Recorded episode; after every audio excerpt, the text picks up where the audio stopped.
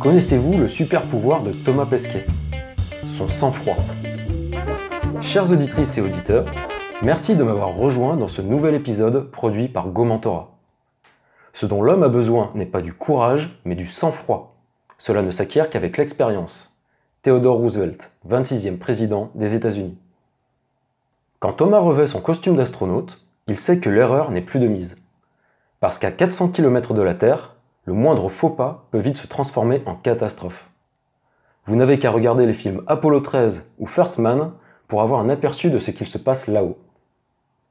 Quand la pression est maximale et que leur vie et celle de leurs collègues sont en jeu, la première chose que font les astronautes, c'est de ne pas céder à la panique.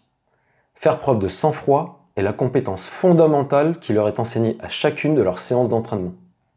C'est ce qui leur permet de trouver une solution aux problèmes auxquels ils seront tôt ou tard confrontés. Le but dans tout ça? Obtenir des résultats extraordinaires, comme prendre des photos de la Terre depuis l'espace, ou encore faire un petit pas sur la Lune, rien que ça. Lorsque nous cédons à la panique dans nos vies quotidiennes, nous ne tenons plus compte des procédures, du plan d'action que nous avions mis en place. Nous n'arrivons plus à réfléchir clairement et prenons de mauvaises décisions sous le poids de l'émotion. Nous flippons, Pourtant, nous ne sommes pas en danger de mort, comme ces hommes et ces femmes qui gravitent chaque jour autour de la Terre.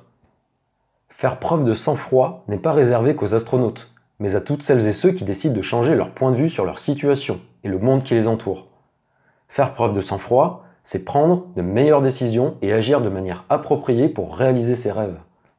Cela s'apprend en tentant de nouvelles choses, en prenant des risques, en sortant de sa zone de confort mais cela s'apprend aussi en s'inspirant de personnes qui excellent dans ce domaine, comme Thomas Pesquet. Avez-vous déjà râlé parce que vous avez raté le bus? Oui? Moi non, jamais. Pas que je m'en souvienne en tout cas. Ça ne veut pas dire que mon niveau de stress ne montait pas d'un cran quand ça m'est arrivé. Mais c'est à peu près tout.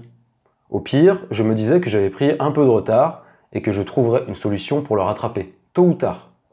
Parce que dans la vie comme dans le monde des affaires, les occasions sont comme les bus il y en aura toujours d'autres. À condition d'apprendre à les voir et à courir après s'il le faut. Et la prochaine occasion pourrait bien être la bonne. Il y a toujours d'autres contrats à signer, d'autres rendez-vous, d'autres événements auxquels participer, d'autres réunions à mener. Arrêtons de nous focaliser sur cette chose qui n'a pas marché. Ok, vous venez de manquer une occasion en or de convaincre un client de faire appel à vous. À votre échelle, c'est la mouise. Vous avez échoué à 100% sur ce coup-là et ce n'est pas très agréable. Mais êtes-vous mort pour autant? Vous êtes-vous ridiculisé au point de ne plus jamais pouvoir vous en relever? Ça m'étonnerait. À l'échelle d'une vie et de tous les clients que vous allez rencontrer, c'est rien du tout. Alors la prochaine fois que vous ratez le bus et que vous vous surprenez à vous lamenter, invoquez votre super pouvoir, celui de relativiser. Relativisez, adoptez un autre point de vue, prenez du recul pour voir votre situation de manière plus sereine et soyez certain que vous ne vous ferez pas avoir une seconde fois. Le corps suit la tête. Pour entreprendre efficacement, nous devons être dans un bon état d'esprit. Sinon, nous nous fatiguons, inévitablement. Quand nous nous forçons à faire quelque chose que nous ne voulons pas faire ou que nous ruminons, c'est la même chose. Nous puisons dans notre énergie. Et l'énergie ne coule pas à volonté, comme on ouvre ou ferme le robinet d'eau froide. Il est alors intéressant de se demander comment puis-je faire pour arrêter de ruminer? Comment puis-je faire pour me motiver à agir? Parce que nous avons tous des obligations qui nous prennent la tête. Parce que nous avons tous tendance à nous apitoyer sur notre sort, quelle que soit notre situation. L'idée est alors de changer de perspective. La perspective, c'est le contexte dans lequel nous sommes. C'est une vision large du monde qui nous entoure. La perspective, c'est aussi le cadre. C'est cette façon unique d'entrevoir ce monde avec nos propres yeux, comme on prendrait une photo avec un smartphone. Cette combinaison de points de vue peut nous aider à changer notre situation, qui nous semblait auparavant intimidante ou angoissante. Si nous adoptons le bon angle de vue sur l'obstacle qui nous fait face, alors il est possible de le rendre beaucoup moins impressionnant. Pensez à la récompense au bout du chemin. Le fruit de votre travail, la reconnaissance, une fierté personnelle, peu importe. Le simple fait de vous être imaginé cette récompense vous fera passer à l'action, sans perdre toute votre énergie à vous lamenter. C'est comme cela que les entrepreneurs font. Ils ne perdent pas de temps à réfléchir, mais restent focalisés sur ce qui se cache derrière l'obstacle. Prenons un exemple. Je déteste parler en public. Pendant mes années d'éducateur spécialisé, j'ai rapidement été amené à parler en public. Je me souviens qu'en début d'année, nous devions faire un exposé devant toute la promotion en amphi. Nous étions 90 personnes dans cette promo, et nous ne nous connaissions pas encore. Je n'ai jamais été du genre introverti. J'aime aller vers les gens et j'aime échanger avec eux.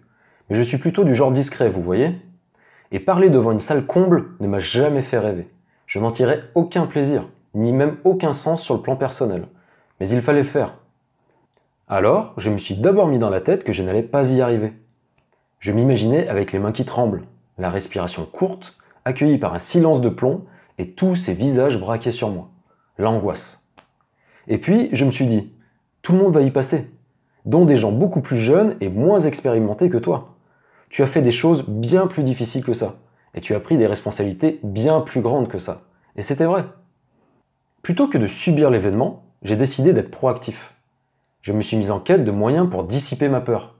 J'ai modifié mon point de vue. J'ai relativisé l'importance de l'événement et de ma petite personne. Ce jour-là, j'ai décidé de ne pas manger avec mes camarades le temps de midi. Je suis allé m'acheter un sandwich, une bouteille d'eau et je me suis réfugié dans ma voiture, ou plutôt dans mon bunker improvisé pour l'occasion. J'ai révisé et j'ai revu mentalement la façon dont j'allais m'exprimer. J'ai pris mon temps et j'ai respiré très lentement pour me détendre. Après la pause de midi, c'était le moment d'y aller. Et ça s'est très bien passé. Je ne vais pas vous dire que je n'ai pas stressé. Intérieurement, mon cœur battait à tout rompre au moment de prendre la parole. Mais j'avais anticipé cette réaction. J'ai réussi, comme je l'espérais, à la canaliser, et elle a rapidement disparu. Finalement, j'ai donné l'impression à mon auditoire que j'étais quelqu'un de posé, serein, qui a l'habitude de ce genre d'exercice. Vous imaginez la supercherie? Tout ça pour dire que la façon dont nous communiquons avec nous-mêmes et la signification que nous donnons à un obstacle déterminent combien il sera difficile à franchir. En changeant la perception de ce qui se dresse devant nous, que ce soit la peur du vide, quand on est dans l'espace ou la peur de parler en public, nous avons la possibilité d'agir pour réduire la difficulté. De simples petits changements peuvent nous permettre de réaliser ce qui nous semblait quasiment impossible pour nous. Et vous, quelle est votre stratégie quand vous êtes amené à sortir de votre zone de confort et à faire quelque chose de difficile et d'inédit? Je vous laisse méditer là-dessus. Merci beaucoup d'avoir écouté ce nouvel épisode.